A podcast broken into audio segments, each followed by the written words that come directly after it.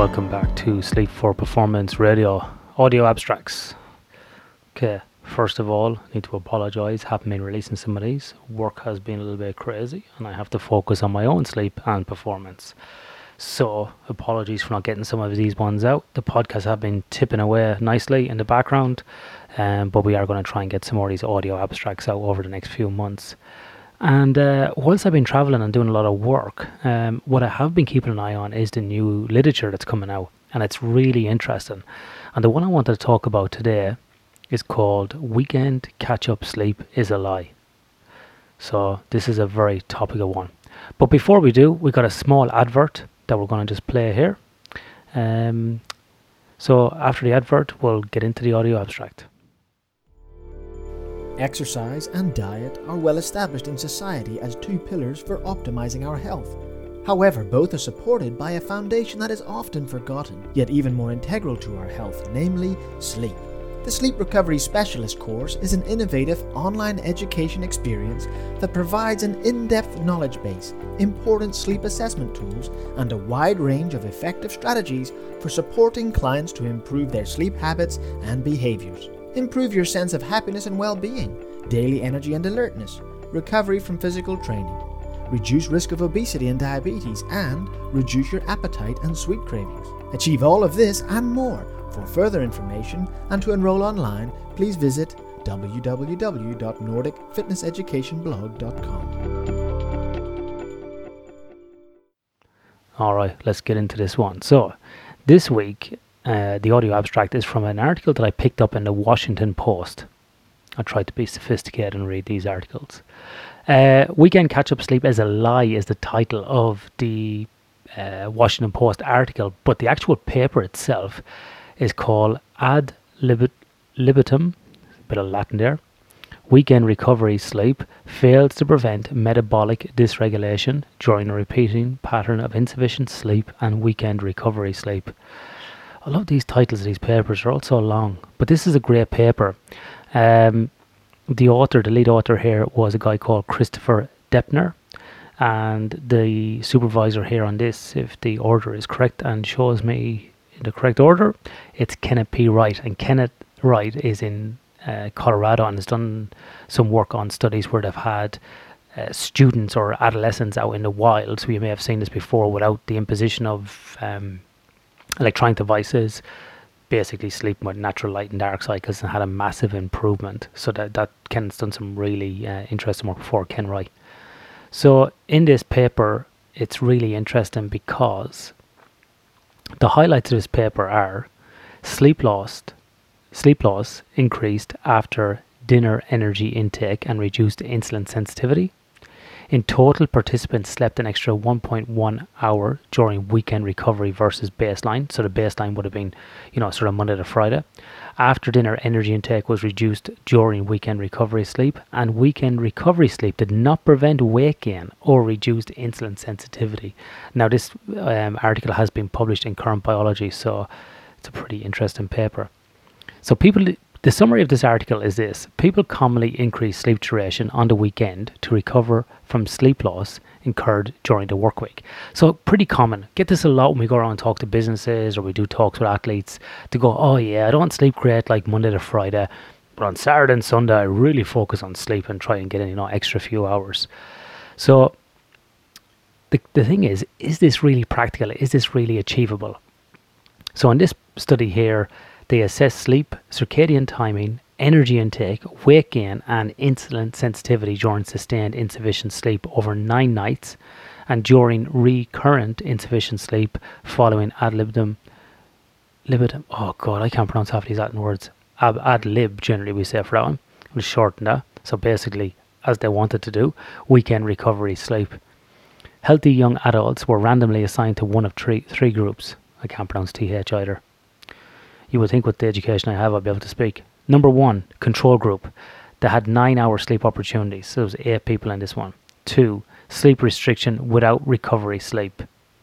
So this sleep restriction group, five hours, and there was 14 in this. And the final one, three, sleep restriction with weekend recovery sleep. So that insufficient sleep for five days, like a classic work week, then two days of weekend recovery, then two nights of insufficient sleep, and there was 14 in that group.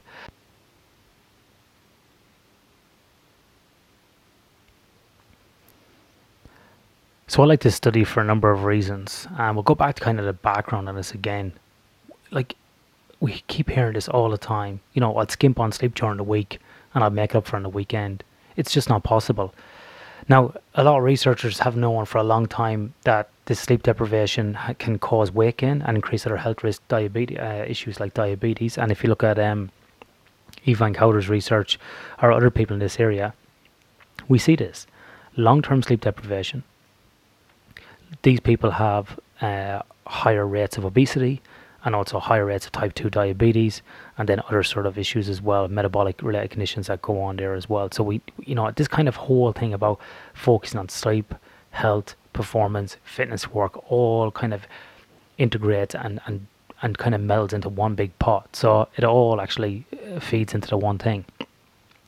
So this uh, this paper is in current biology you know, really kind of just basically at the start it says that it's you're gonna we're not gonna find this. We're not gonna find that basically sleeping in for excessive periods on the weekend is gonna make up for it.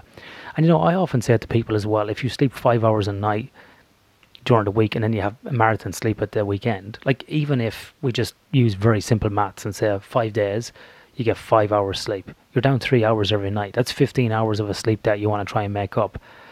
Now you got to sleep your normal eight hours on the weekend so Saturday and Sunday night and make up for those 15 hours. You're not going to spend 14, 15 hours in bed. If you look at it that way, it's just not going to happen. Now, what's interesting in this paper, what they found, was that whilst people um, having a weekend recovery sleep had some benefits after a single week of insufficient sleep, those gains were completely gone the next week. So, in other words, if you do it for one week, you might get away with it. But if you start doing it for successive weeks, week in, week out, you're just not going to have um, any benefit from it.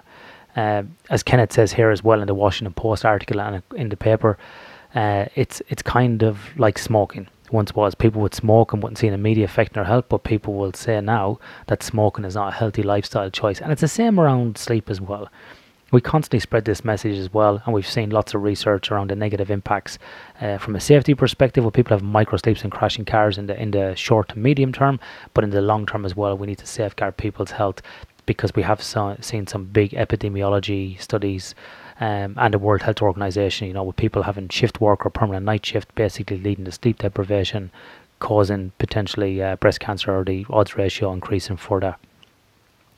Uh, Michael Grandner also says on this study as well. Uh, Michael's at the University of Arizona College of Medicine. I'll be actually speaking in a symposium with Michael in Vancouver at World Sleep in September.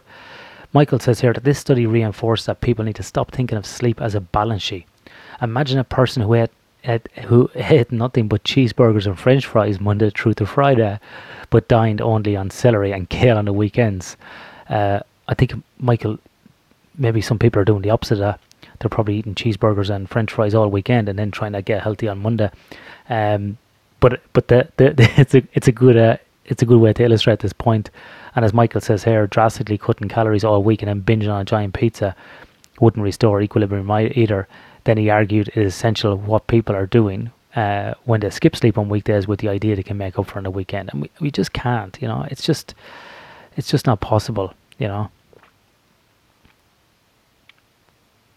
So as Michael says here, and as I was alluding to earlier on, when you're talking about something as complex as uh, metabolism, it's very much about balance and equilibrium.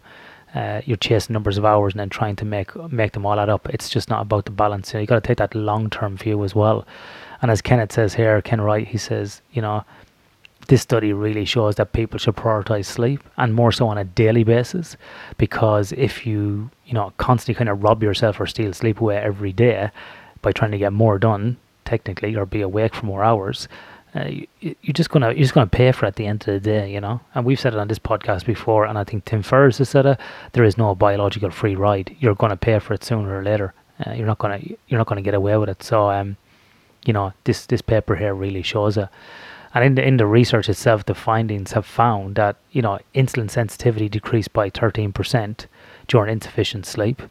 Um, muscle insulin sensitivity decreased by 9%, 9% to 27% during insufficient sleep as well for other groups, and uh, that basically you know, during the weekend, total sleep duration was lower in women versus men as well, and energy intake decreased to baseline levels in women but not in men. And this study, the findings suggest that weekend recovery sleep is not an effective strategy to prevent metabolic dysregulation associated with recurrent insufficient sleep. So the message here, guys, is really, you know, focus on sleep each and every day. Um, if you are going to have a poor night's sleep, you want to try and make up for it as soon as possible. But constantly wrecking your body Monday to Friday and trying to make up for it on the weekend is uh, is just not going to be feasible. So this was recently published in the journal Current Biology uh, on March 18th. So a very interesting study. Uh, we will put the link to this in the show notes and the Washington Post article as well. Uh, hope you enjoyed this. Trying to mix up the audio abstracts in the future as well with some kind of, you know, contemporary type stuff or you know media, not just always the papers and um, trying to give it him in a short bite. Okay, thanks for listening. Sleep well.